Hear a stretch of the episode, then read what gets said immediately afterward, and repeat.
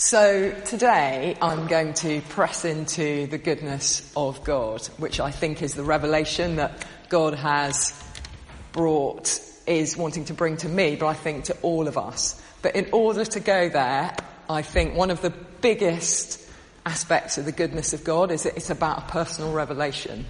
We can talk about it conceptually at some level, but there comes a moment in all our lives where we have to encounter him and His goodness repeatedly, daily, monthly, yearly for ourselves. And that is the living reality of the life of faith. So I'm going to start with more of a personal journey.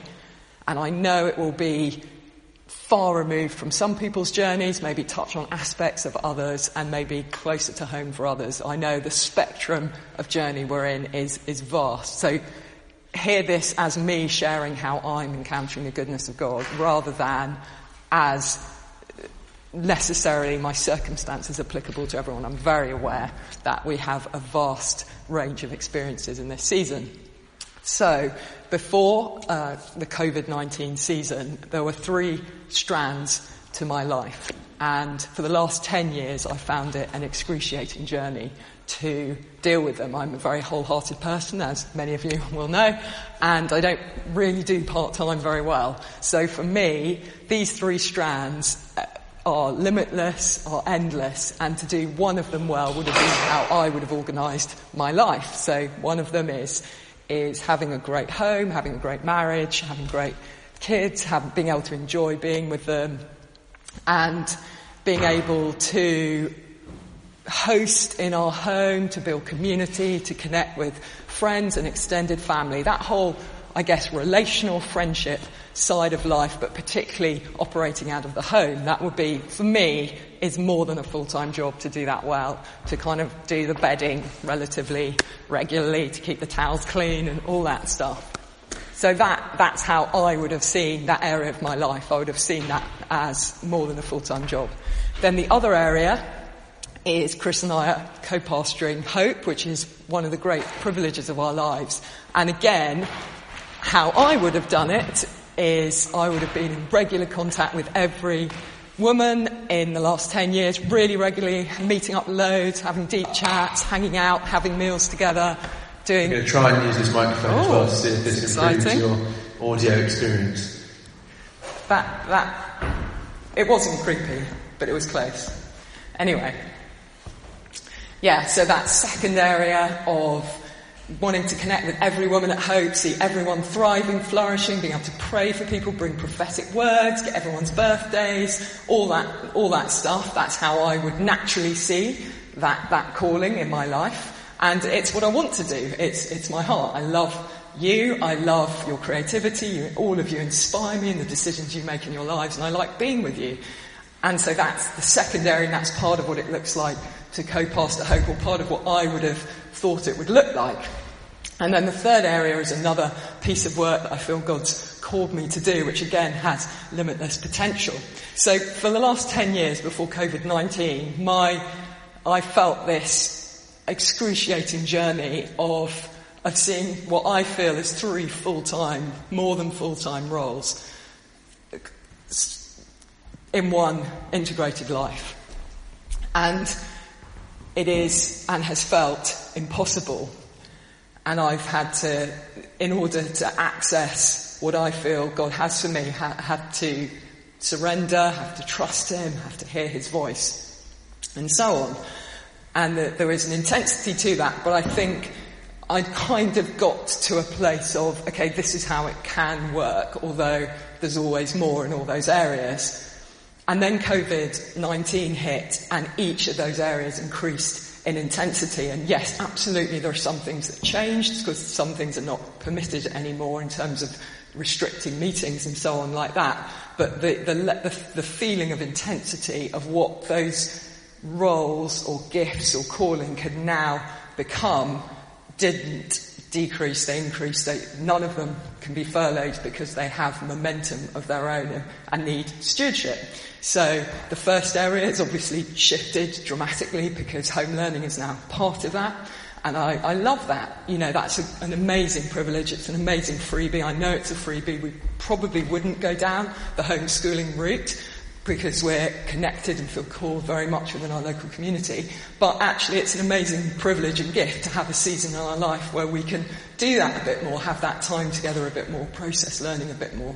And then obviously we transitioned online with Hope, and that does shift things. But in my desire, my heart would, I would phone up every single woman at Hope and have a massively deep chat about how everything's going, maybe pray prophetic words, maybe drop some surprise goodies at people's, at your doors. And that's what I would naturally do if I was doing nothing else in this season because it is an intense season and I'm aware of that intensity for everyone. And then in the other area as well, it's building momentum and, and, and requires decent chunks of headspace rather than sort of a half an hour here or an hour there. And so those two weeks before the Easter holidays just hit a level of intensity that I'd not previously hit because those three areas suddenly shifted up a gear.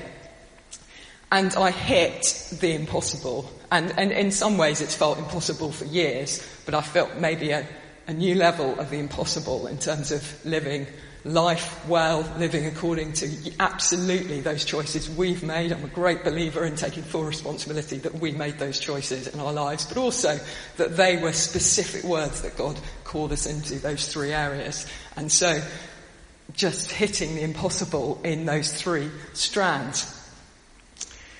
And then the, the 8 a.m. prayers came, which were abs- have been absolutely fantastic. We've loved every single person. Our children find it hilarious because every day we're like, who is it? Who is it? And then we guess. And then Chris puts on this massive like 90s speaker and it booms around the room. And we're like, who is it? Who is it? And we never guess it right.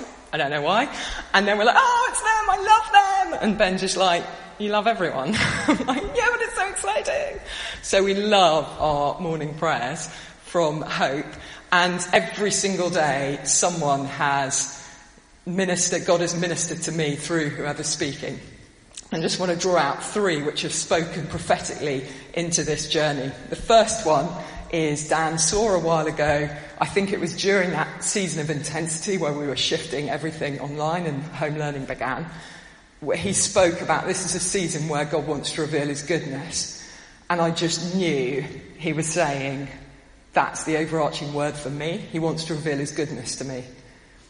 And then more recently, Natasha this week spoke about God revealing his goodness and that place of contentment in the abundance, in the plenty and in the want, in the, in, in the need and in the scarcity. And then yesterday, Andrew spoke about really that when, when new things happen in our lives, that's the time of greatest vulnerability and potentially greatest dependence on God.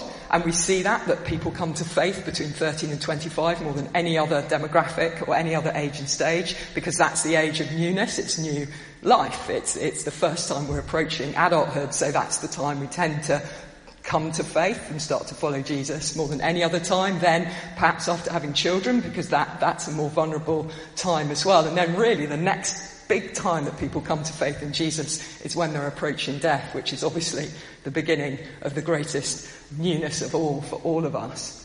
And so newness tends to be an invitation for relational connection, but as soon as it's normalized, we tend to lose our dependence on God because we've worked out how to do life again in this new normal without Him. And it suddenly hit me absolutely bang on that I'd never seen before, but it's been my absolute journey for at least 10 years, is the whole point of my life is it's impossible. That is the life of faith. There is no other way to follow Jesus, but in the realm of the impossible, where it feels impossible.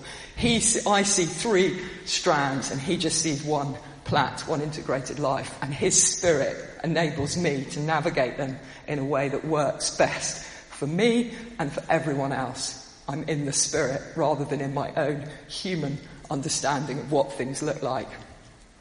So that is how he's revealing his goodness to me by a daily, I have to just cry out to God and say, I can't do this. I don't get how I can do today, but, with, and steward all those things well, but you do. You have the wisdom to hold the universe and sustain it. You know how to plat my life and make it one integrated life. And then every day I cry out to him, and then every day at some point in the day he breaks through I, or he's always there, but I break through in terms of an encounter into his goodness. A little example is yesterday we love nature and one of our non-negotiables is to do a family walk in nature every day. And yesterday we were in a wood which we love and it has a few bluebells which is special. And for me, uh, the whole bluebell season, I've actually written a blog on it in the past, speaks to me of the goodness of God, His faithfulness, that we, that whatever's going on in the world, in, a, in mo- most English woods at some point around this time of year, you can find a carpet of bluebells and it's absolutely extraordinary and comforting and reassuring and beautiful. There's something humble about it. To me, speaks of God almost more than any other aspect of the natural world. Very personally, there's something about bluebell woods. Anyway, we were walking along in this woods. We weren't particularly looking for bluebells. We were appreciating that some were around. And suddenly Ben ran back towards us and interrupted our conversation with, there is a pool of blue. And we looked up to our left on this beautiful incline. The tall, the trees were really tall with their spring green, bright green leaves and the early, late afternoon sun just coming through them. And they, and they just landed, the sun landed on this shimmering haze of blue. It was absolutely extraordinary, possibly the best bluebell wood I've seen in my entire life, and I look out for them every single year. And it was again a little moment where he was personally saying to me, I'm good. And, and I, I love you and I know you very personally and I'm revealing my goodness to you in this season. So my struggle, my mindset, my repentance, my change of mindset is to come into agreement that this is a season where he wants to reveal his goodness to me. And Paul and all the New Testament writers would agree with this. Paul says this extraordinary statement. He says, where sin abounds, grace abounds the more. And sin, we can replace that with sickness or disease or economic breakdown or fallout. Where those things abound, the things that are destructive in this temporal age abound, grace abounds the more. His goodness has the first word and his goodness is the final word. So of course he wants to reveal his goodness to me in this season. Of course, that is his vision for me in this season. So now I'm going to read a passage from Peter's encounter with Jesus and, and, and then make this maybe more broadly applicable. But I wanted you to hear my personal story and encounter into the goodness of God, which is simply we have to be postured in the impossible to encounter his goodness. If we're postured in the possible, we're still living under our own understanding and our own control.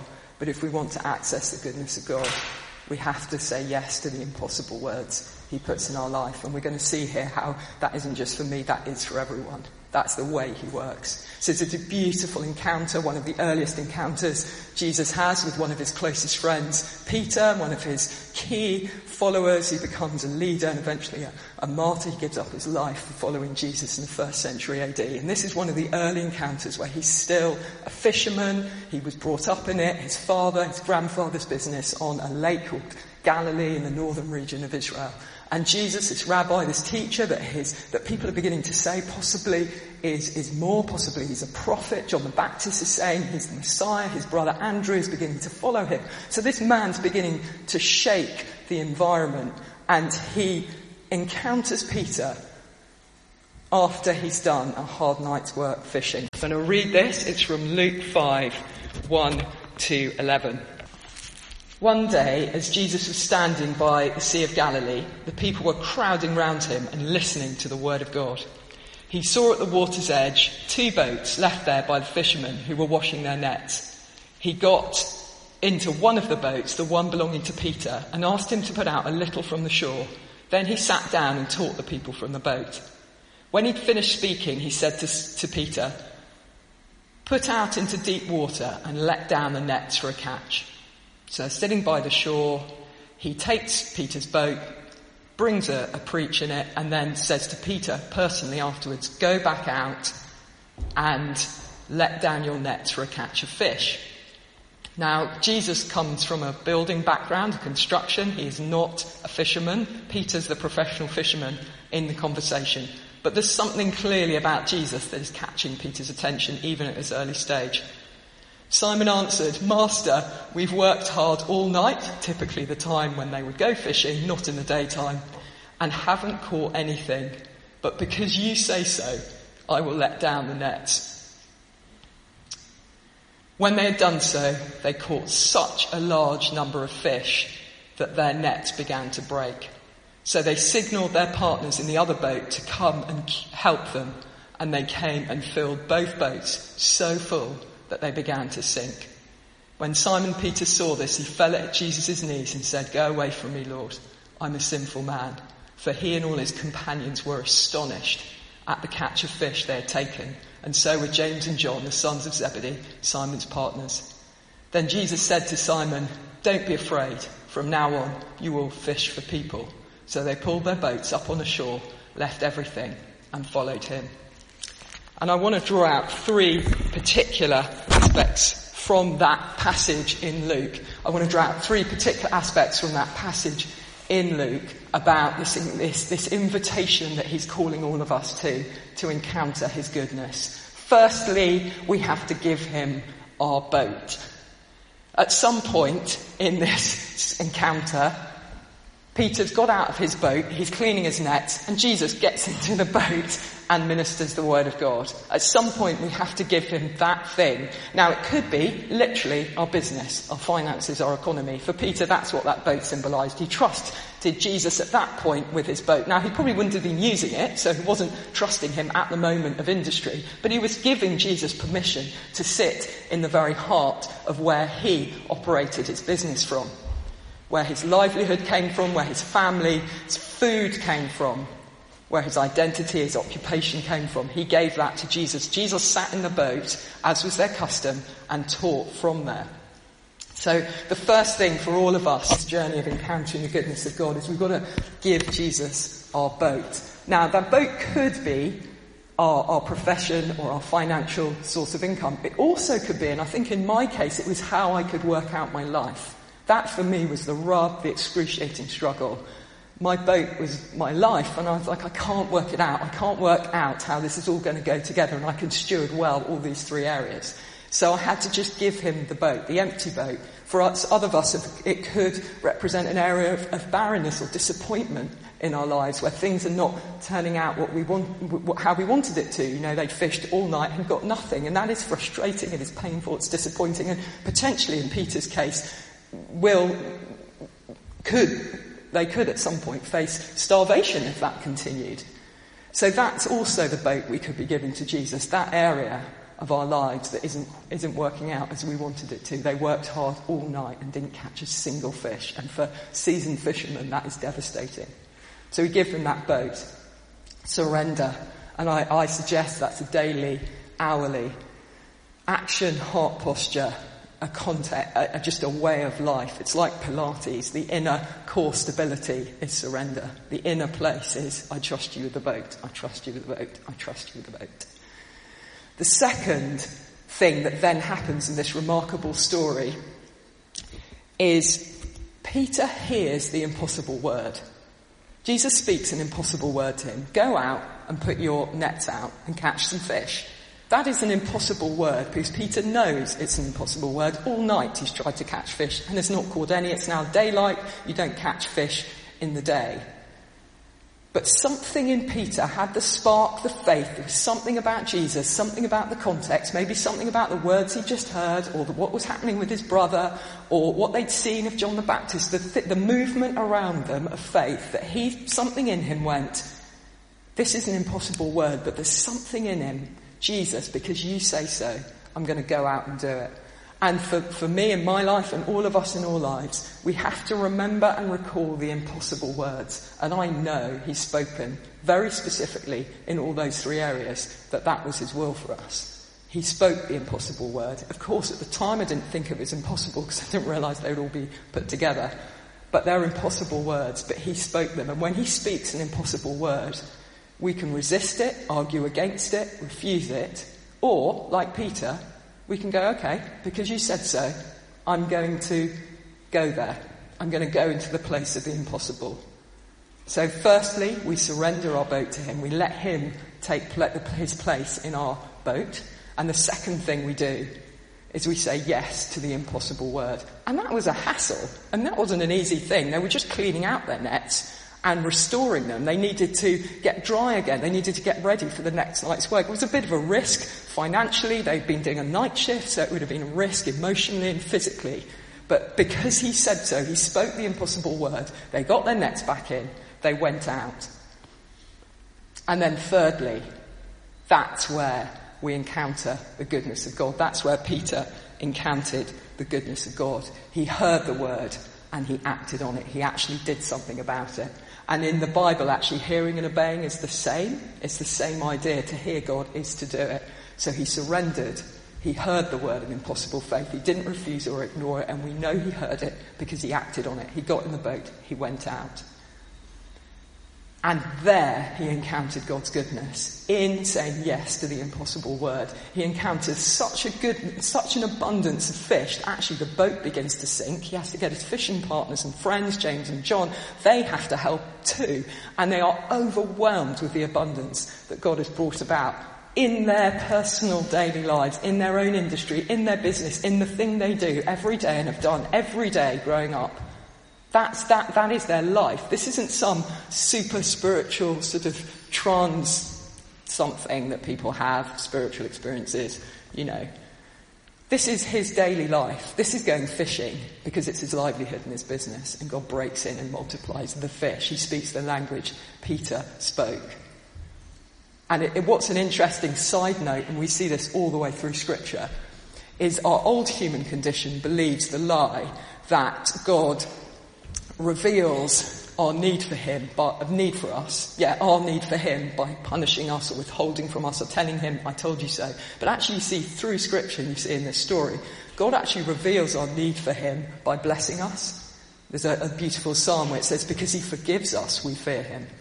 It's because he blesses us. It's because he gave Peter something that Peter knew deep down he didn't deserve. Yes, he'd worked hard all night, but he didn't deserve the abundant breakthrough. And actually, that was the kindness of God revealing to Peter his need for Jesus.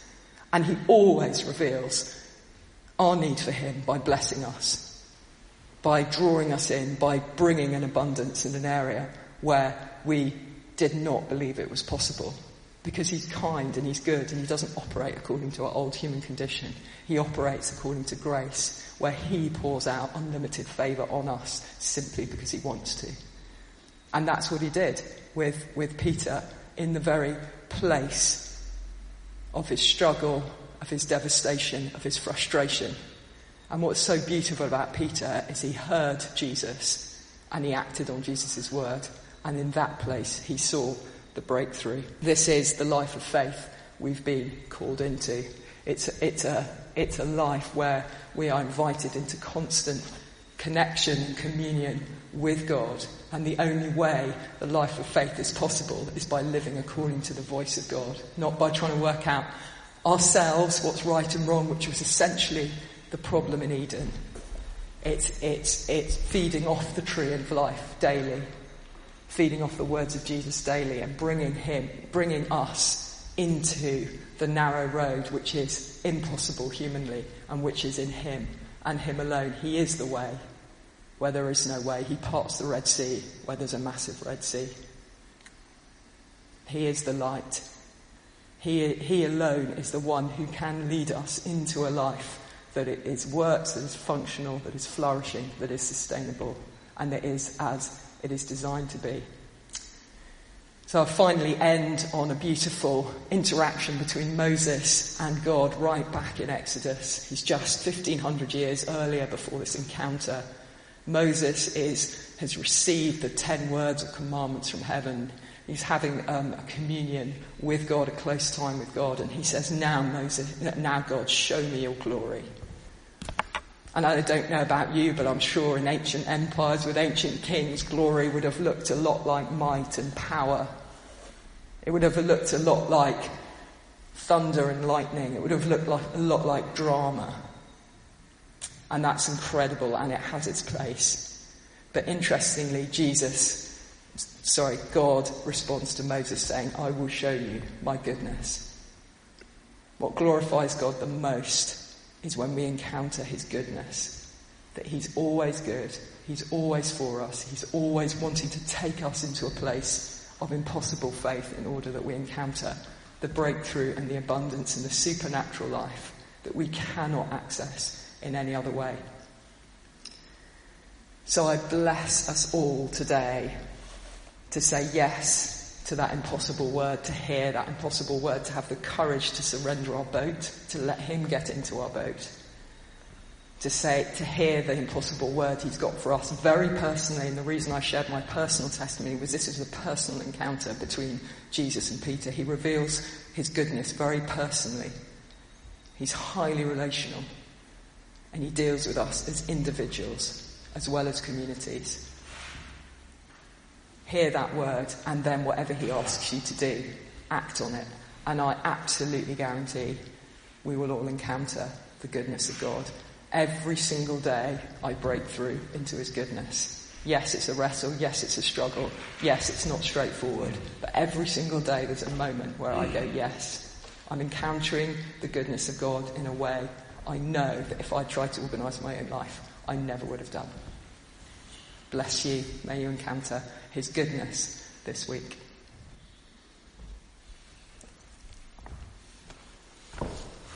Thanks, Alice. I think sometimes when we uh, listen to a talk or we're reading the, reading the Bible ourselves or whatever, um, sometimes we get a, uh, a really specific sort of personal action. Ah, something comes to mind. It's like, yeah, I need to do that. I need to change that. Other times it's more like it's just a, it's just a healthy meal and it's just, we, we couldn't necessarily pick out one or two things that have changed in our thinking, but it's like, ah, oh, I've had a good meal. I've been sustained. I've been reminded of the, the truths of God and the, and the big, big story that I'm part of. So it might be either of those things for you today as you listen to this. There might be some specific stuff that you think, yeah, that's, that's an action that I need to take. I can see that I'm holding on to my boat or my business or my whatever it is. Um, certain aspects of my life, my property, and, and actually I, I, can see there's an uncleanness to that that I need to let go and move into a more of a trusting of God. And Lord, we pray for all of us. We just, um, if you agree with me, we just give you permission and ask you, Holy Spirit, to reveal if there are things in our lives that we have an unclean hold on, uh, that sort of, um, you know, like, like, the boat could potentially be like our business, could potentially be our, our, our means of provision and income and so on. We pray that you bring to mind uh, this week, uh, Holy Spirit, now or in the coming days, uh, any of those things that are unclean, and we want to we want to hand them over to you. And if this is a new thing to us, it's a hard it's a hard thing actually to first uh, hand your life over to God because you're not sure of who He is. You've got some questions. But as we walk with Jesus more and more, it actually becomes easier, in a sense, to, to trust Him because we see actually it really works. He's got a track record in this, and I've seen in my story, my history, how He's um, taken care of me. So, uh, Holy Spirit, we give you permission. We ask you to lead us uh, in that this week so that we can serve others and we can be a blessing to the world just as you designed from the beginning. Amen.